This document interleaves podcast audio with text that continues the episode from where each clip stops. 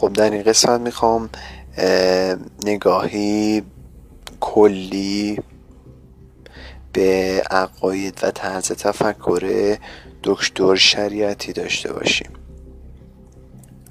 خب اول میایم به عقایدی که دکتر شریعتی داشتن. دکتر شریعتی عضو انجمن سوسیالیستی بودن و علاوه بر اون به توحید واقعی واقع گرایی اعتقاد داشتن و یه تئوری میگه کلامی نمی‌دونستن توحید و قرار و طرز تفکری که داشتن توحیدا یک واقع گرایی دینی می‌دونستن که نیازه مقصد داشتن هر دینی توحید اونه. که اگر دینی توحید نداشته باشه اون دین دین نیست و فرق است. راه سوسیالیسم غیر دینی در ایران با تشکیل نهضت خداپرستان سوسیالیسم که از بنیانگذار آن شریعتی از شناخته شده ترین چهره آن بود به سمت جمع شدن با آموزهای اسلام باز شد. شریعتی در مقاله ای سال 1334 تحت عنوان مکتب واسطه نوشته از میان مکتب های ماتریالیسم و اسلام روشی مختص به خدا دارد و آن را می‌توان رئالیسم نامید. رژیم اجتماعی و اقتصادی اسلام سوسیالیسم عملی است که بر طرز فکر خداپرستی استوار باشد و حد وسط میان دو رژیم فاسد کاپیتالیسم و کمونیسم باشد از این رو دکتر شریعتی ابوذر از اصحاب وفادار پیامبران نمونه بارز یک سوسیالیسم یکتاپرست می‌دانند که در برابر ستم حکومت میایستد و به اعتراض می‌پردازد. خب اینجا پس اجرای عدالت و عدالت خواهی دکتر علی شریعتی همراه با توحید کاملا نمایانه. خب میرم حالا سراغ دکتر شریعتی و حکومت دینی که مد نظر ایشان بوده. دکتر شریعتی معتقد به برقراری حکومت دینی نبودن. دکتر دموکراسی با رأی اکثریت را در جهان امروزی نکامل ترین و که قابل قبول ترین حکومت می‌دانست. دکتر میفرماید که اول باید ببینیم حکومت مذهبی چیست. حکومت مذهبی رژیمی است که در آن به جای رجل سیاسی رجل مذهبی یا روحانیون مقامات سیاسی و دولتی را اشغال می‌کنند و, و به عبارتی دیگر حکومت مذهبی یعنی حکومت روحانیون بر ملت آثار طبیعی چنین حکومتی یکی استبداد است. زیر روحانیون خود را جانشین خدا و مجری او در زمین می‌دانند و در چنین صورتی مردم حق اظهار نظر و انتقاد و مخالفه با او را ندارند. روحانی خود را به خودی خود زعیم می‌دانند و نه به اعتبار رأی و نظر و تصویه جمهوری مردم. بنابراین یه حاکم غیر مسئول و این مادر استبداد و دیکتاتوری فردی است. و چون خود را در سایه و نماینده خدا می‌داند بر جان و مال ناموس مردم مسلط است و در هیچ گونه ستم و تجاوزی تردید به خود راه نمی‌دهد بلکه رضای خدا را در آن میپندارد. گذشته از آن برای مخالف برای پیروان مذاهب دیگر حتی حق حیات نیز قائل نیستند. آنها را مغضوب خدا گمراه نجس و دشمن راه دین و حق می شمارن و هر گونه ظلمی را نسبت به آنان عدل خدای ترقی می‌کنه خلاصه حکومت مذهبی همان است که قرون وسطا کشیشان داشتن و ویکتور هوگو آن را به دقت ترسیم کرده است. این کلام کلامی از دکتر شریعتی بود با از منبعی که کتاب مذهب علیه مذهب مجموع انصار صفحه 206 و 207 حالا میام سراغ نظر استاد شریعتی در مورد استبداد. استاد شریعتی استبداد و دیکتاتوری از عوامل بیرونی دفن استعدادهای انسانی می‌دانست و رستگاری انسان فراها تا خدا تا صدر منتها یک یه وجه مانده به خدا بالاترین اعتقاد به اومانیسم تلقی می‌کرد. دکتر شریعتی استبداد و دیکتاتوری را عین شرک می‌دانست و مستبده و دیکتاتور را کسی میشمرد که قصد خدای کردن در زمین را دارد. دکتر می‌فهمد پذیرش استبداد پذیرش شرک است. اگر سرنوشت خود را به دست کسی بشماریم یا در دست کسی بیاندازیم شرک آوردیم اگر آزادی خیش را به کسی فروختیم یا کسی را صاحب خود پنداشیم یا ادعای کسی را که خود را صاحب ما می شما را پذیرفتیم مشرکیم. هر کسی به خاطر قدرت علم ثروت و نژاد تکبر ورزد و خود را از دیگران بزرگتر نشان دهد یا اراده خود را بر خلق تحمیل کنند و به میل خود حکومت بردارند ادعای خدایی کرده و هر کی آن را بپذیر شرک آورده زیرا حکومت مطلق اراده تکبر قدرت و تسلط و تملک در انحصار خداست. این کلام دیگر از رسول شریعت بود از مجموع آثار اسلام شناسی صفحه 94 95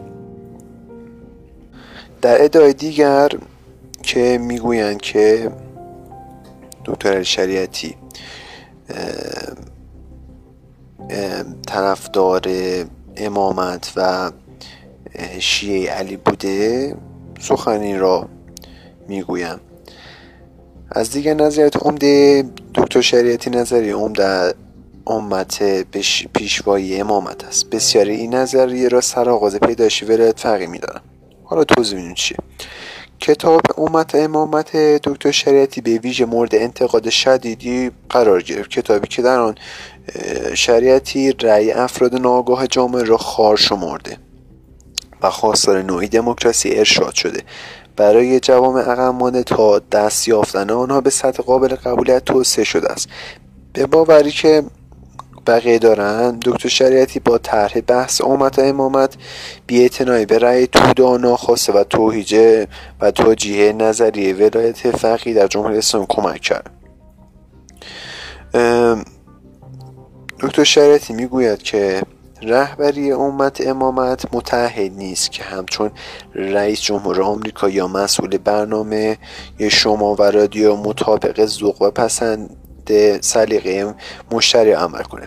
بعد تعهدی نداره که تنها خوشی و شادی و برخورداری در حد اعلا به افراد جامعه ببخشه. بلکه می‌خواد متحده که در مستقیم ترین راه با بیشترین سرعت و سریع ترین حرکت جامعه را به سوی تکامل رهبری حتی اگه این تکامل به قیمت رنج افراد بشه البته رنج که اکثریت آگاهانه پذیرفتن نه که بر آنها تحمیل کرده باشند بدین ترتیب امامت عبارت می شود از رسالت سنگین رهبری.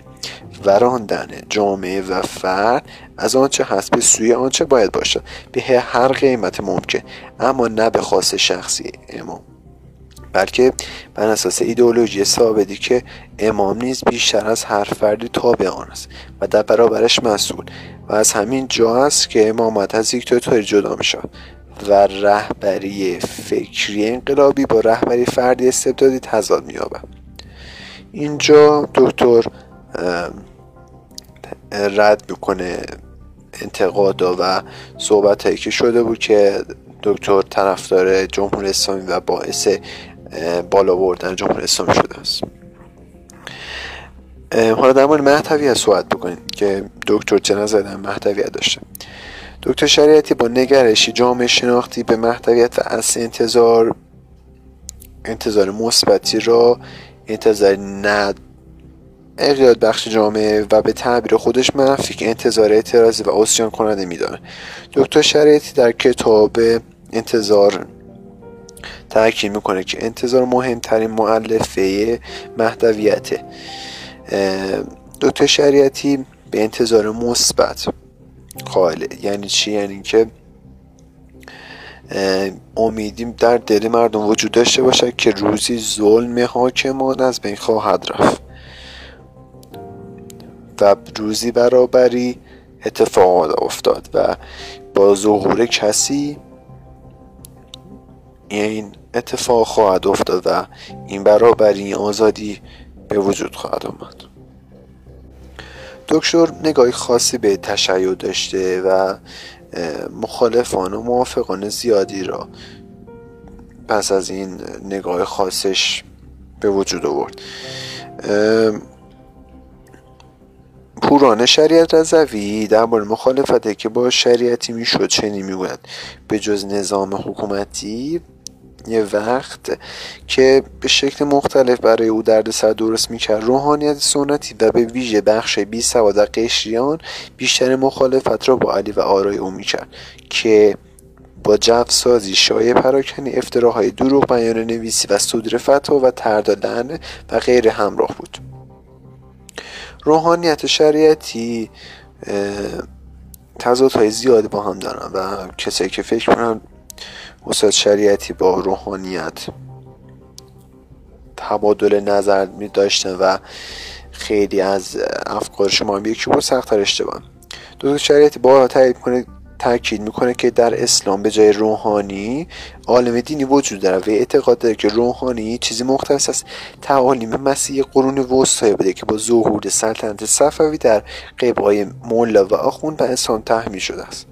بنابراین همان چه که دین مسیح قرون وسطا را یکی از علل بیاعتماد سازی دین در قرون حاضر می‌دانست روحانیت اسلامی را یک سر مردم می‌دانست و عنوان عالم دینی را شایسته نشاندن بر جایگاه روحانیت خرافی کنونی می‌دانست. خب حالا میان سراغ دکتر و ایدئولوژی که داشتم. دکتر شریعتی ایدئولوژی را مقدم بر فرهنگ می‌دانند و تو تحلیل تاریخش ادعا می‌کنه که تمامی تحولات تاریخی و تمدنی پس از ظهور مکتب و ایدولوژی و ایمان و فکر و حرکت ایدولوژیک عقیدتی نوین بوده است.